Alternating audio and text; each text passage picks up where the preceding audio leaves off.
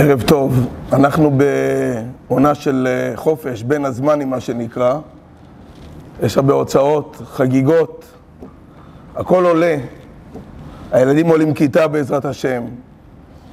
ויש נערכים לשנה הבאה, אבל ברוך השם, כמו שאמרנו, הכל עולה, חוץ מלפעמים דבר אחד נשאר אותו דבר. ההכנסה, המשכורת, השכר נשאר אותו הדבר. והשאלה שלנו היום, איך אנחנו יכולים להביא ברכה, להגדיל את הפרנסה, או לפחות לשמור שהכסף לא ילך בין האצבעות. הכסף הולך, מתבזבז, לא שמים לב אפילו. ואנחנו יש לנו, כמו בכל דבר, לתורה יש עצה לכל דבר, גם בנושא של פרנסה. אז קודם כל, לפני הכל, לפני שנתחיל, צריכים לדעת שכדי לחיות בכבוד צריך לעבוד, צריך לצאת לעבודה. זה מספרים על החסידים של האדמו"ר מסטמר, הם אנשים מאוד ממולכים, מסחריים. אז הם פעם באו לאדמו"ר לבקש ברכה לפרנסה, לבקש סגולה טובה. אמר להם האדמו"ר, יש לי כל מיני סגולות, אבל הסגולות שלי לפרנסה עובדות עד 8 בבוקר. 8 בבוקר צריך לצאת לעבוד. אז זה פסוק מפורש, וברכך השם אלוקיך בכל אשר תעשה. אדם צריך לצאת לעבודה כדי להביא פרנסה לבית. זה דוד המלך אומר בתהילים, יצא אדם לפועלו ולעבודתו עדי ערב. צריך לעבוד לפרנסה. הברכה נמצאת איפה שיש עשייה, איפה שיש השתדלות, כשבן אדם מתאמץ. שם תהיה ברכה, כמו שכתוב, יגעת ומצאת, תאמין. צריך להיות יגיעה, השתדלות. אחרי אבל ההשתדלות, עשינו השתדלות, כמו שאמרנו לפעמים, אין הקומץ משביע את הארי, לא מספיק לנו, כל הזמן ההוצאות עולות, ואנחנו רוצים לחיות בכבוד. מה אנחנו צריכים לעשות לזה? איזה עצה סגולה מיוחדת יש בתורה לתת לנו? ואנחנו נמצאים השבוע בפרשת ראה, והתורה אומרת לנו, עצה בדוקה, זה בדוק. אנחנו נקרא מיד בציטוט הראשון, אומרת לנו התורה בפרשת ראה, פרק י"ד פסוק כ"ב, אסר תאסר את כל תבואת זרעך היוצא השדה שנה שנה. צריך לאסר את התבואה שלך. כך היה נהוג בזמן שבית המקדש היה קיים, אדם היה לו שדה, הוא גדל שם תבואה, גדלו פירות, היה צריך להביא מעשר לכהן, לבית המקדש. עוד הוצאה, אתה אומר, אבל הוצאה שמשביחה, הוצאה שמכניסה. כן. זה הוצאות מההשקעות. ואתה מביא לכהן, נותנים לכהן, יש תרומה שנותנים ללוי, הם היו משרתים בבית המקדש, זה היה העיסוק שלהם, ומילא אתה צריך לתת להם, לפרנס אותם כביכול, וזה שאתה נותן להם, אתה מקבל גם ברכה מיוחדת. איפה אנחנו יודעים שהם מקבלים ברכה מיוחדת? הפסוק אומר, אסר תאסר. אסר הכוונה היא לתת מעשר. מה הכוונה היא תאסר? תאסר פעם שנייה, אסר. כמה פעמים צריך לאסר? פעם אחת לתת עשירית. מה זה אסר תאסר? אומרת להגמרא, נכון, יש גם תרומת מעשר מן המעשר, יפה. אומרת הגמרא דבר מיוחד, אומרת לנו הגמרא, אסר תאסר. אסר זה שאתה נותן את המעשר, הגמרא אומרת, התורה אומרת לך עכשיו, מה קורה אם אתה מעשר? אתה תתאשר. כאילו יש פה עוד תף. אותו דבר, יש עוד פסוק, גם בפרשה שלנו, שהתורה אומרת לנו בפרק ט"ו פסוק ז', כי יהיה בך אביון מאחד אחיך, באחד שעריך, בארצך, אשר השם אלוקיך נותן לך, לא תאמץ את לבבך, יהיה אני ואביון, אל תאמץ, ולא תקפוץ את ידך מאחיך האביון, אל תחסוך ממנו, תיתן לו, תעזור לו, כי פתוח תפתח את ידך לו, והעבט תעביתנו די מחסורו אשר יחסר לו. תיתן לו את כל הצרכים שהוא צריך. יש פה הלכה מעניינת, אגב, שצריך לתת לו גם אם הוא היה רגיל לסגנון חיים מסוים והוא ירד מנכסיו, אתה צריך להשתדל לתת לו שיהיה קרוב לפחות לסגנון החיים שהוא היה רגיל אליה. שאדם יהיה לו מה שצריך, וזה פסוק שכתוב בתורה, ואגב, יש על זה גם מהקדוש ברוך הוא. הקדוש ברוך הוא אומר, זה כתוב את זה בתנ"ך, מדובר על להביא את המעשר מהתבואה שיש לנו, אז כתוב שם, הביאו את כל המעשר לבית האוצר, כדי שיהיה לכהנים. אומר הקדוש ברוך הוא מיד אחרי כן, לא ציטטנו פה את הפסוק, ובחנוני נא בזאת, אני מבקש שתבחנו אותי. בדרך כלל כתוב, אסור לבחון, לבחון את הקדוש ברוך הוא, אנחנו תכף נקרא איזה מהגמרא.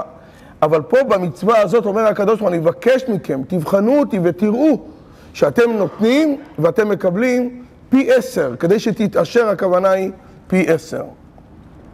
זה המצווה של מעשר, שזה כתוב בכמה אופנים על העניין הזה של צדקה, של חסד. אנחנו יודעים על 3 דברים העולם עומד, על התורה, על העבודה ועל גמילות חסדים. אבל דוד המלך אומר בפרק פ"ט בתהילים, עולם חסד ייבנה. העמוד העיקרי זה חסד. כשבן אדם עושה חסד, אז הוא מביא יציבות לעולם. וגם יש, שמדובר על מחצית השקל, כתוב, ונתנו איש כופר נפשו, שנותנים מחצית השקל, שגם היו מביאים את זה לבית המקדש, לקורבנות. אז ונתנו, זה הולך בדו צדדי, ונתנו, וו נון תף נון וו, זה הולך הלוך וחזור. כשבן אדם נותן, אז כשהוא נותן, אז זה גם יש ונתנו אליו בחזרה, גם הוא עצמו מקבל. בעצם העיצה שאנחנו נוכל לקבל ברכה בפרנסה, שהפרנסה שלנו תהיה מכובדת בכבוד כמו שצריך, ברווחה, בהרחבה גדולה. איך? על ידי זה שאנחנו נותנים מעשר. מה זה נקרא שנותנים מעשר? שאנחנו מכניסים את הקדוש ברוך הוא כשותף ברווחים שלנו. הרווחנו 100 שקל, אנחנו עושים את הקדוש ברוך הוא שותף. אנחנו נותנים לו חלק מהרווחים. זה יכול להיות חצי, זה יכול להיות לפחות אבל 10%. כשאנחנו נותנים לו 10%, הוא שותף שלנו. מה אנחנו עושים עם אותם 10%? בזמן שבית המקדש היה קיים, אמרנו נתנו לכהנים וללוויים, היום נותנים פשוט למי שאין לו. זה הפסוק השני שקראנו. יש עני ואביון, לא תאמץ את לבבך, לא תקפוץ את ידך, תיתן לו, תפתח לו, תעניק לו, תשתף אותו ברווחים שלך. כשאתה משתף אותו ברווחים שלך, נתת כאילו לקדוש ברוך הוא. והקדוש ברוך הוא אומר, אם אתה נותן למי שאני צריך לתת, אני אתן לך, אני אגמול לך בחזרה. לא פעם אחת, אני אגמול לך פי 10. אומרת הגמרא במסכת תענית, דף ח' עמוד ב', ואמר רבי יוחנן, מהי דכתיב, 10 תעשר? למה כתוב פעמיים 10 תעשר? 10 בשביל שתתאשר. וכך מספרת הגמרא, אשכחי רבי יוחנן לינוקה דריש לקיש. הוא פגש את הבן של ריש לקיש. ריש לקיש היה גיסו, היה נשוי לאחותו. אמר לי, אימה לי פסוקך. תגיד לי את הפסוק שלמדת היום. מה למדת היום אצל המורה? אמר לי, 10 תעשר. למדתי 10 תעשר. אמר לי, ומאי 10 תעשר? למה פעמיים? 10, אני יודע מה זה תעשר? אמר לי, 10 בשביל שתתאשר. זה הפסוק, לזה הפסוק מתכוון, פרשה שלנו, פרשת ראה. אמר לי, מנלך, מאיפה אתה יודע? אמר לי, זיל נשיא, לך תנסה. אמר לי, ומי שרי לנסוי אל הקדוש ברוך הוא? האם אפשר לנסות את הקדוש ברוך הוא, בורא העולם? והכתיב לא תנסו את השם? חס וחלילה, אם אנחנו מנסים אותו? ואנחנו עושים מעקב לראות אם הוא עומד בדרישות. מה הכוונה? אמר לי, הכי אמר רבי יושעיה. נכון, אסור לנסות. חוץ מזו, שנאמר, הביאו את כל המעשר אל בית האוצר, ויהי טרף בביתי, יהיה מזון בבית שלי, הכוונה היא לכהנים בבית המקדש, ובחנוני נא בזאת, אמר השם צבקות, תבחנו אותי, אם לא אפתח לכם את ארובות השמיים, וריקותי לכם ברכה עד בלי די. תבחנו אותי אם אני לא כנגד זה מה שאתם נותנים, אם אני לא אפתח את ארובות השמיים. זאת אומרת, נפתח לכם ברכת שמיים. השמיים יהיו פתוחים. לתת לכם ברכה עד בלי די. מה זה עד בלי די? עד שיבלו שפתותיכם מלומר די, שלא תוכלו לומר די מרוב השפע שיש לכם, שיהיה לכם בעקבות נתינת הצדקה. זאת אומרת, שבן אדם נותן צדקה, הוא עושה עסקה. אגב, צדקה, יש לזה משמעות לא של עזרה. צדקה זה מלשון של צדק, של יושר, צדק חברתי. מדוע? כי בעצם הקדוש ברוך הוא אומר לנו, אני רוצה שכל אחד מכם יהיה בנק. בנק של הפקדות. של הפקדות והוצאות כמובן. המטרה היא של כל אחד יהיה בנק כדי לעזור גם למשפחה שלו וגם לשאר האנשים. הקדוש ברוך הוא נותן לבן אדם אחד כדי שהוא ייתן לבן אדם שני. אם הוא עושה בכסף הזה מה שצריך, אז הקדוש ברוך הוא אומר, זה בנק שכדאי להשקיע בו. השקעות כדאיות, הוא מוציא, הוא נותן, אני אתן לו עוד. זה משהו שכדאי לתת לו הלאה.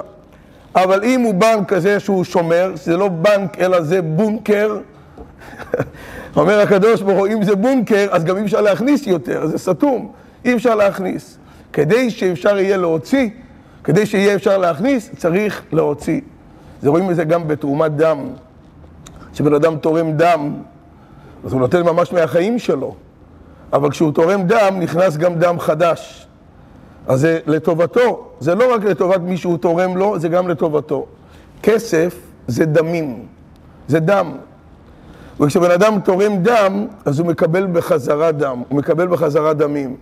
ההבדל הוא שהוא מקבל איזה פי 10. מקבל הרבה יותר.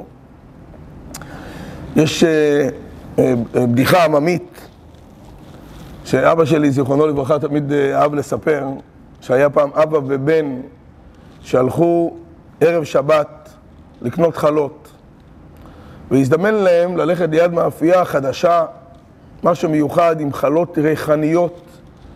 בדרך כלל היו קונים 4 חלות. הבן אמר לאבא, אבא, כאלה חלות טובות, בוא נקנה עוד, שיהיה עוד 2 חלות. אבא הוסיף עוד 2 חלות, קנו יחד 6 חלות. והם הולכים לכיוון החנייה, פגשו איזה הומלס, והם מתחנן, אין לו אוכל לשבת, מבקש, אם יוכלו לעזור לו משהו. מהחלות, הנה יש להם חלות בשקית, אולי שיתנו לו 2 חלות. שאל אבא את הבן, תגיד לי, אפשר יהיה לתת להם, מה אתה אומר? אמר לו הבן, בשמחה, קנינו 2 ספר, אז בואו ניתן לו. נותנים את זה לבן אדם, הולכים הביתה. הם היו אוכלים, כמו שאנחנו רגילים, 2, אנחנו עושים סעודה בלילה, סעודה בבוקר. אכלו 2 בלילה. שואל האבא את הבן, אחרי שהם עשו קידוש, אחרי שהם אכלו, שואל האבא את הבן, בני, כמה חלות נשארו לנו? אומר, אבא, היו לנו 6 חלות, 2 נתנו, 2 אכלנו, נשאר לנו 2. אומר, אבא, בסדר. למחרת בבוקר, עושים שוב פעם קידוש, עושים ארוחת שבת, סעודת שבת. שואל האבא את הבן, ואכלו 2 אכלות. שואל האבא את הבן, כמה אכלות יש לנו? הוא אומר, אבא, לא נשאר שום דבר. 2 נתנו, 2 אתמול אכלנו, 2 אכלנו, עכשיו לא נשאר. אומר אבא לבן, אתה טועה. נשארו לנו 2 חלות. מה שאכלנו זה איננו, זה לא שלנו. מה שנתנו זה נשאר שלנו. עם זה אנחנו הולכים, זה ההשקעה. בעצם כשנותנים צדקה, אז מיטיבים לא רק עם הבן אדם שנותנים לו, מיטיבים גם עם עצמנו. אנחנו עושים לנו טוב, כי זה נשאר לנו, זה הולך איתנו תמיד, זה הזכויות שהולכות איתנו. סיפור מדהים, לאבא שלי, זיכרונו לברכה, היה לו עסק של בדים. היה סוחר עם משפחה חבדית בקריית מלאכי, שיש להם מפעל לבדים, משהו גדול. וראש המשפחה מספר איך הוא התחיל, איך הוא נהיה עשיר. אומנם היו לו חושים מסחריים ועשה עסקים טובים, אבל הכל התחיל, הוא מספר, מפגישה אחת שהוא היה אצל הרבי מלובביץ' בהתוועדות מיוחדת בי"ט כסלו תשי"ח. שזה בדצמבר בשנת 57, הוא היה אצל הרבא והייתה התוועדות, הוא אז לא היה חב"דניק, הביאו אותו כאורח, הביאו אותו גם להתוועדות. אספר שהייתה התוועדות מאוד מיוחדת, ובמהלך ההתוועדות, באופן חריג, הרבא עשה מגבית. האמת היא שיש הרבה סיפורים, אין ספור של סיפורים, איך אנשים התעשרו כתוצאה מהפגישה, מהבקשה של הרבא אליהם, אבל זה אחד הסיפורים, רק מה ששונה פה, שזה משהו שהוא בפומבי. הרבא עשה מגבית, והמגבית הזאת גם הייתה חריגה. קודם כל זה היה לטובת שיקון חדש ביישוב כפר חב"ד. הרבא רצה לבנות שם איזשהו שיקון, להרחיב את כפר חב"ד או משהו כזה, ורצה לעשות מגבית. אבל הוא אמר ככה, שכל מי שמתחייב לתת, אז הוא מבקש שייתנו את זה עד כניסת שבת. ההתוועדות הייתה ביום חמישי, בלילה, י"ט כסלו, אור לכף כסלו, אז יש אפשרות לתת את זה למזכירות או הערב או מחר. הוא גם מבקש, שהוא אומר שכל אחד שיקח על עצמו סכום, גם אם זה נראה לו סכום גדול, הוא אומר שהקדוש ברוך הוא ייתן את האפשרות לכל אחד לתת. אבל באופן חריג, הרב גם אמר שהוא הסתכל, כל אחד מילא פתק, כל אחד קיבל פתק למלות כמה הוא נותן עם השם שלו, שם המשפחה, עם טלפון או משהו כזה, וככה כל הפתקים נאספו אצל הרבא, ובאופן חריג, על כל פנים אצל כמה מהפתקים, הרבא הסתכל ותוך כדי אמר, פלוני אלמוני התחייב 500, שייתן פעמיים מזה. פלוני אלמוני נתן 1,000, שייתן פעמיים, שייתן 10 פעמים, שייתן 20 פעם, שייתן 30 פעם. ככה היה כל מיני זה. אבל כמובן שהיו שם ניסים ונפלאות. בעצם אני רוצה לומר גם שזה היה דרך של חינוך שהרבא הרגיל את החסידים ואת כל שומעי לקחו, פשוט להתמסר לעניין הצדקה. רואים את זה בהמון אירועים, המון סיפורים, כמו שאמרתי, אבל הסיפור הזה זה סיפור שממחיש את העניין הזה, ומספר ראש המשפחה של אותו מפעל שיש בקריית מלאכי, מפעל של בדים שיש גם פה וגם בארצות הברית, שהוא התחיל את המפעל שלו, והוא הגיע בדיוק להתוועדות, ומאוד התרגש מהדברים, והחליט גם לתת סכום, והוא נתן סכום מאוד גדול.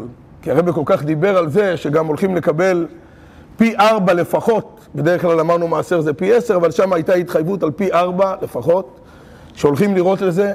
הוא כתב סכום מאוד גדול, כתב 15,000 דולר.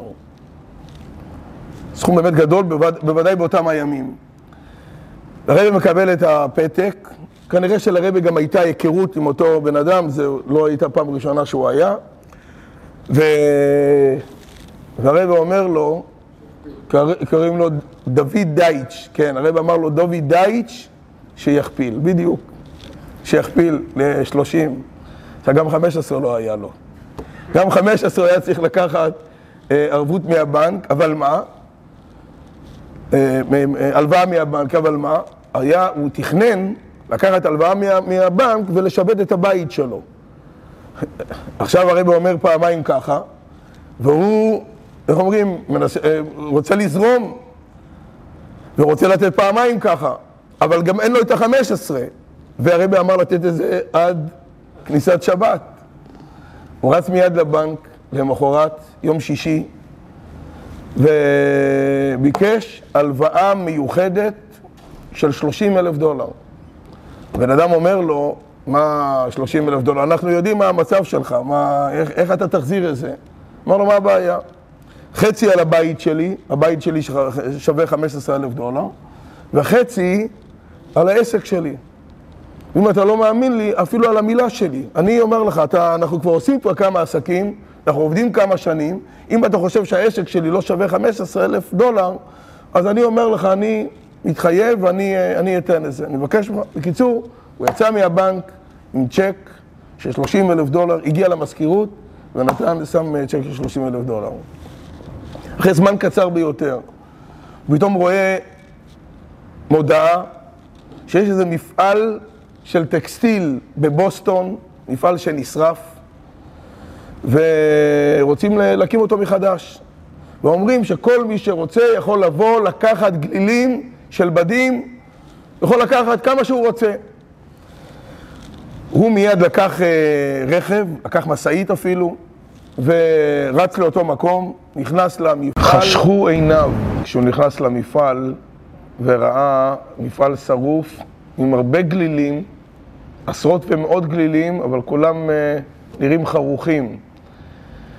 והוא החליט לקחת כמה גלילים איתו למשאית, ואז יוצא הבעל הבית ושאל אותו, תגיד לי, זה כל מה שאתה לוקח? זה המשאית שהבאת? תביא משאית ענקית, תיקח פה את כל מה שיש.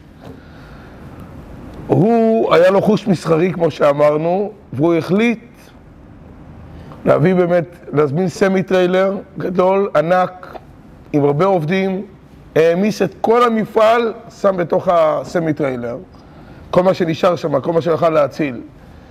ואז כשהוא פרק איזה אצלו, במפעל שלו, אז הוא שם לב, קודם כל שהבדים האלה משובחים מאוד, וכל האש תפסה רק בחלק העליון, הורידו את השכבה הראשונה, השנייה, קיבל בדים משובחים יקרים ביותר, והרוויח מזה למעלה מ$90,000. הכל היה בזכות זה שבאותה התוועדות שהוא היה אצל הרבא, הרבא אמר לו, אני מבקש שאתה תיתן פעמיים, והקדוש ברוך הוא ייתן לך ברכה גדולה. הרבא בעצם לימד אותו, את אותו אחד, דוד דייטש, ולימד המון אנשים, וכל מי ששומע את הסיפורים האלו, להגדיל את הראש, לדעת שהקדוש ברוך הוא רוצה להעניק, להשפיע שפע גדול לכל אחד מאיתנו. אם אנחנו נדע שהקדוש ברוך הוא שותף איתנו, ואנחנו ניתן מהרווחים שלנו בשבילו, איך אנחנו ניתן מהרווחים? על ידי זה שאנחנו ניתן לאנשים שאין להם. נשים לב, יכול להיות מישהו בקהילה שצריך לעשות שמחה, צריך לחתן את הבן או הבת, ולהתארגן פשוט כמה אנשים כדי לעזור לו, שיוכל לחתן אותו ברווח. אדם שצריך לקנות אוטו, לעזור לו. אדם שצריך לעבור את החג כמו שצריך, שלא לדבר על הוצאות שבת. יש משפחות שגם אין להם מספיק לארוחת צהריים. זה יכול להיות באופן אישי, זה יכול להיות על ידי תרומה לבית תמחוי, על ידי קופת גמח, קופה שעוסקת בחסדים. הקדוש ברוך הוא מבקש, אם אנחנו ניתן מהרווחים שלנו, אם אנחנו נדע לשתף ברווחים שלנו, אז הוא ייתן לנו, הוא יפקיד אצלנו. כל אחד מאיתנו, הקדוש ברוך הוא עושה אותו לבנק, שיש שם הפקדות, אבל הוא רוצה שיש שם גם הוצאות, שאנחנו נדע להוציא. אם אנחנו נדע להוציא, לשתף לאנשים אחרים, לא רק ההוצאות שלנו כמובן, אלא גם לשתף לאנשים אחרים, אז הוא יפקיד לנו עוד ועוד. אבל אם חס וחלילה מהבנק שלנו אנחנו נהפוך את זה לבונקר, אז אנחנו בעצם מצמצמים פה בהוצאות שלנו, מצמצמים גם בהכנסות שלנו.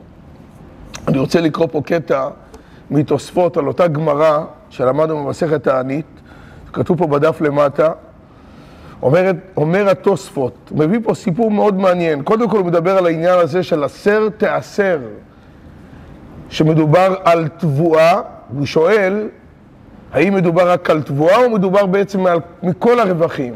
אז הוא מדייק ואומר, עשר תעשר את כל תבואת זרעך, שזה כתוב בפרשה שלנו, פרשת ראה, זה נאמר לגבי כל הרווחים.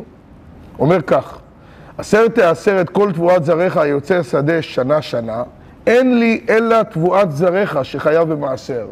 מאיפה אני יודע? אבל שאר הרווחים, ריבית ופרקמטיה וכל שאר הרווחים מניין, תלמוד לומר את כל תבואת זרעך, את כל בא לרבות עוד יותר. דהבי מצי למימר היה יכול לכתוב רק את תבואתך, עשר תעשר את תבואתך. מהי כל? אומר התוספות, לרבות ריבית ופרקמטיה וכל דבר שמרוויח בו. אחרי זה הוא מביא סיפור, הוא מסה באדם אחד שהיה עשיר, והיה לו שדה שעשתה 1,000 קור, מידה של קור, כמו שהיה פעם, והיה אותו עשיר נוטל 100 קורין למעשר, שבעצם עשירית מ-1000, הוא מפריש כל שנה ושנה, וכן עשה כל ימיו. כשחלה למות, קרא לבנו ואמר לו, בני, דע, ששדה זו שאני מוריש לך, יש לה רווחים. 1000 קור, עשה בכל שנה 1000 קורין. היזהר, שתפריש 100 קורין כאשר עשיתי. ומת אותו האיש, ועמד הבן במקומו, ועשה השדה 1000 קורין כאשר היה עושה בחיי אב. והפריש ממנה 100 קורין. בשנה שנייה נסתכל וראה הבן שמעשר היה דבר גדול, פתאום ראה שנכון הוא מרוויח הרבה, אבל המעשר שלו זה חתיכת דבר. והיה קשה לו לתת את המעשר כמו שהוא נתן. והחליט להמעיט ואמר שלא יפריש. לא יפריש את אותה מידה כמו שהפריש כל שנה, כמו שאבא שלו היה עושה. מה קרה? לשנה אחרת נתמעט השדה ולא עשה, כי אם 100 קורין. מה שהוא היה צריך לתת כמעשר, זה כל היבול שהשדה עשתה לו באותה השנה. נצטער עליו, ושמעו קרוביו שכך מיעט ולא יפריש מעשר. באו כולם אצלו מלובשים לבנים ושמחים, אמר להם, כמדומה לי שאתם שמחים בכלכלתי. אמרו לו, נצטער עליך, כי גרמת לך כל הרעה הזאת. אתה גרמת במו ידיך לצמצום ההכנסות שלך, ומפני מה לא יפרשת מעשר כראוי היטב, בואו ראה, כי מתחילה כשבא השדה לידך. היית בעל הבית, והקדוש ברוך הוא כהן, כמו שנותנים מעשר לכהן בזמן בית המקדש, אתה נתת מעשר לכהן, נתת לו 10, שזה היה 100 קורים. שהיה המעשר חלקו ניתן לעניים. היית צריך לתת מהשדה שלך לעניים, כמו שבזמן בית המקדש, ככה נותנים מהשדה, נותנים לעניים. ועכשיו, שלא יפרשת חלקו, לא יפרשת את החלק שלך לקדוש ברוך הוא. אז התהפכו היוצרות, היה הקדוש ברוך הוא בעל הבית, ואתה כהן, שאין שדך עושה מה שהיה עושה מתחילה 1000 קורין, והפריש לך 100 קורין. הוא נתן לך, כמו שהיית צריך לתת לכהן, אתה נהפכת כביכול להיות כהן, ואתה קיבלת רק מעשר ממה שהאדמה הייתה מוציאה כל שנה. מזה אנחנו למדים כמה חשוב לתת צדקה, ולו מהסיבות שאנחנו הזכרנו בשיעור שלנו. א', כשבן אדם נותן צדקה, זה הולך איתו, זה נמצא איתו כל החיים. הפסוק אומר, לגבי אדם שהולך לעולמו, והלך לפניך צדקך. הכוונה היא שהצדקה שהוא נתן הולך איתו כל הזמן. ההוצאות שהוא הוציא על אוכל, שתייה, על בגדים, זה היה ונעלם. זה לא נשאר, לא נשאר בזה שום רושם. השתמש ובזבז. זה היה חשוב, אבל לא נשאר מזה. מה נשאר לאדם, אם מה בן אדם הולך מהעולם, אם מה בן אדם קיים בעולם, עם המעשים הטובים, עם הצדקות שהוא נתן. זה נשאר איתו, זה מלווה אותו. גם בעולם הזה וגם בעולם הבא. הדבר השני, הוא מביא גם פרנסה גדולה יותר, מביא ברכה. הקדוש ברוך הוא אומר לו, 10 תעשר, 10 כדי שתתעשר. ונותן לו ברכה גדולה. ויש סיבה שלישית, שהיא אולי אפילו העיקרית, שזה גם כתוב בפרשת השבוע. גדולה צדקה שמקרבת את הגאולה. הפסוק הזה, לפי איך שהאור החיים הקדוש מסביר, זה הולך לא רק על עני ואביון כפשוטו, אלא זה הולך על אחד אחיך, המיוחד שבאחיך. זה הולך המלך המשיח. שהוא אביון, מלשון שהוא תאב, הוא רוצה להתגלות, הוא רוצה להגיע, הוא רוצה להושיע את עם ישראל, שלא יהיה מצב של מחסור, שלא יהיה מצב של חוסר ביטחון, לא כלכלי ולא ביטחון כפשוטו. ושיהיה שלום ושלווה, שתהיה אחדות בעם. רוצה להגיע אלינו, והוא תאב להתגלות. אומר לנו הפסוק, לא תאמץ את לבבך, ולא תקפוץ את ידך. תעסוק בצדקה, והצדקה תקרב את הגאולה, תביא ותחיש את ביאת הגואל, את הגאולה האמיתית והשלמה.